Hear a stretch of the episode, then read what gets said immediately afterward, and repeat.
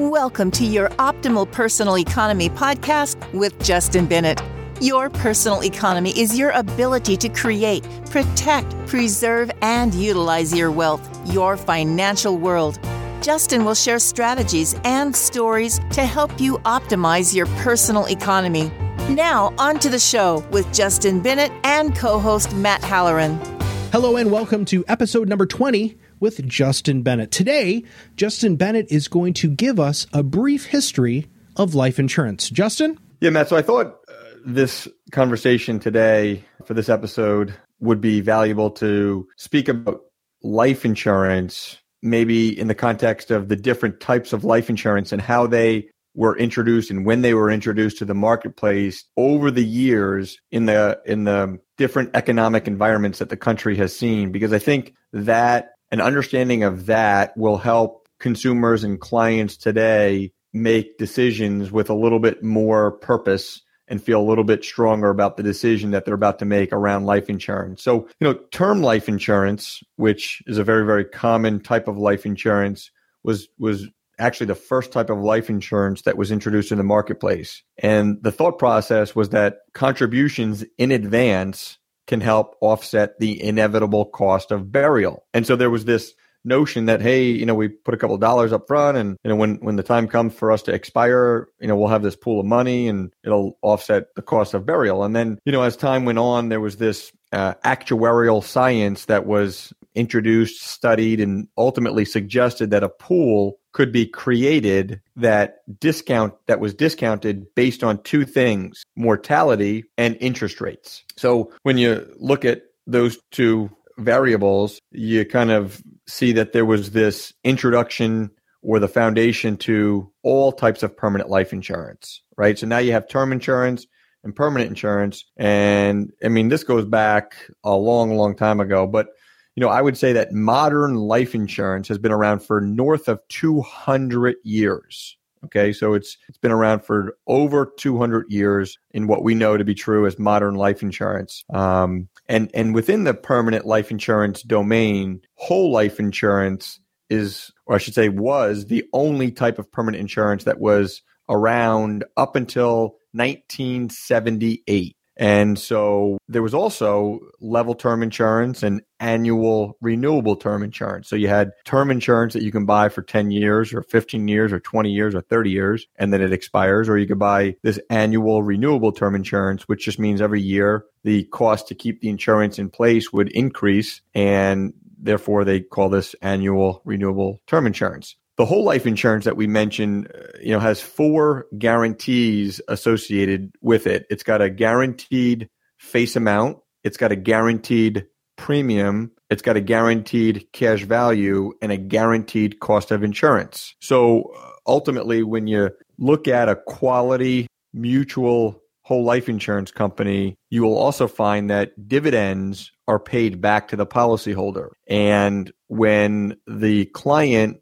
elects to have the dividends reinvested back into the policy, the dividends do two things. It increases the cash value and it increases the face amount. And so what then happened in about, uh, call it 1965, interest rates started to rise. And so this dramatically impacted the portfolios of insurance companies. And so it put a lot of pressure on the general accounts and the portfolios of insurance companies. And so what's called financial dis intermediation. I know it sounds a, like a really technical term, but that you know is is what really became started to become really really rampant back then, um, and and it spread like wildfire. And so what happened was people were like, "Hey, let me get at, let me just cancel these whole life insurance policies that have been on the books, and you know, let me or let me borrow from the whole life insurance policies, and let me take this money, whether it be the surrendered cash value in the whole life insurance or it be the borrowed, put it into a higher interest rate instrument, such as like a money market account, right? Because interest rates were, were rising. So everybody was able to get high interest rates in interest rate sensitive products, whether it be a money market account or a CD. And so, and so what happened was in response to the rising interest rates, there were, um, there were two life insurance companies, Fireman's Fund and EF Hutton, who were were genius at the time and they decided to invent a product called current assumption universal life. So it's just commonly referred to as universal life today. Um, and it's it was essentially a yearly renewable term insurance with like a fixed annuity side fund. And so what happened was um, the the like yearly renewable term insurance um, as it stands alone there's an increasing cost to have that insurance in place and so these these current assumption universal life insurance chassis were experiencing these rising internal costs. And so uh, people started to get notices five, ten years into their policy and advising them that the cost of insurance is going up.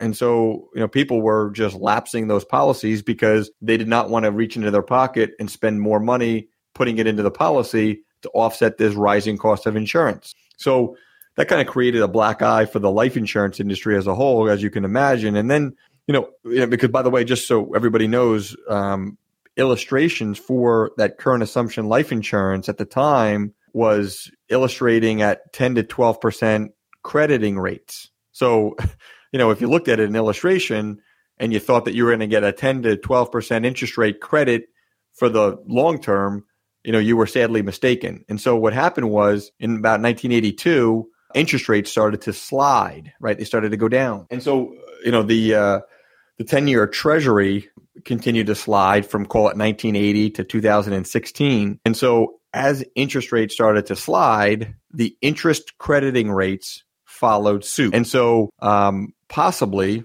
possibly as a result of the reducing interest rates, America started to see uh, a very, very large stock market run up, right? It was maybe one of the longest bull markets in the history at the time. And so life insurance companies said, okay, well, how do we respond to this? So they started to invent a new type of universal life insurance, which is directly correlated to the stock market. It's called variable universal life insurance. And so people were able to have a side fund that was invested in the stock market. And so this was a type of life insurance that FINRA would govern, would oversee. And so the idea is that, hey, you know, the, stock market's bull ish and it's running up. And so this run up in the stock market, you know, must continue, you know, forever, or that's at least what people thought or were told. And then so they were able to participate in the run up in the stock market, you know, but for compliance reasons, the illustrations were capped they were limited to show like a 12% rate of return. And, you know, that was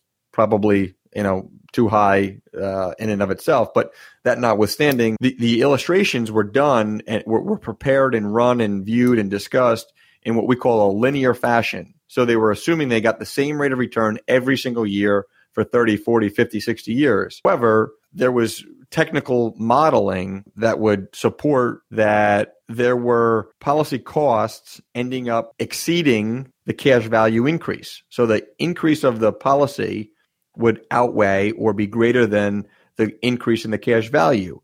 And when that happened, these variable universal life insurance policies started to lapse. And so people started to move away from variable universal life insurance. And when you think about it, uh, there was also negative equity returns in 2000, 2001, and 2003. And then again in 2008, 2009, which further negatively impacted variable universal life. So market corrections dramatically impacted these variable universal life insurance policies. So what then happened, the life insurance industry, the risk away from the insured and to the insurance company. So they introduced what's called secondary guarantee universal life insurance. So the the idea is that it would behave like a permanent term insurance. So it would remain on the books, you know, for one's lifetime to the extent that they paid the premium and ultimately there would be no cash value, but there, yet there would be a permanent life insurance benefit. And I think what happened was, you know, if you look at the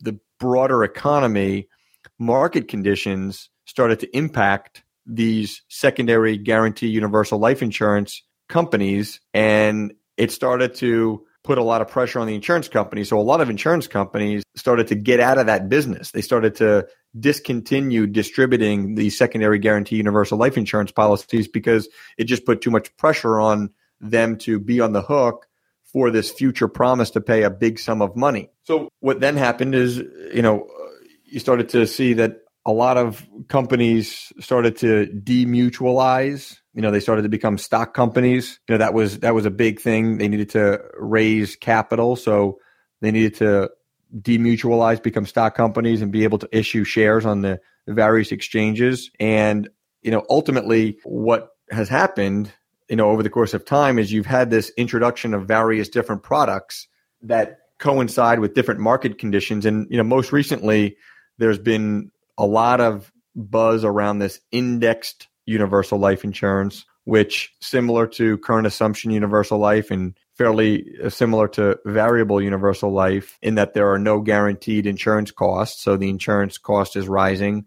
And the thought process is that the cash value gets credited by the insurance company based on the performance of an index. Okay. So the insurance company credits the cash value based on the performance of an index. So they reserve the right to change the credit that they give the policy based on what the performance of the index may do. So they have participation rates and cap rates, and both of those can change at any point. And so, you know, when you look back over the last five to 10 years, there's just been a lot of discussion of this type of life insurance in the marketplace. And a lot of people, you know, frankly are, are caught up in this, in this new fad, this newer, or this newest fad. And so what I think the conclusion is, Matt, that um, there's ultimately term insurance and there's permanent insurance. And term insurance, you know, could be level. Term insurance, it could be yearly renewable. And permanent insurance could be whole life, could be current assumption universal life, could be variable universal life, could be secondary guarantee universal life, or it could be indexed universal life. And what becomes the most critical question when we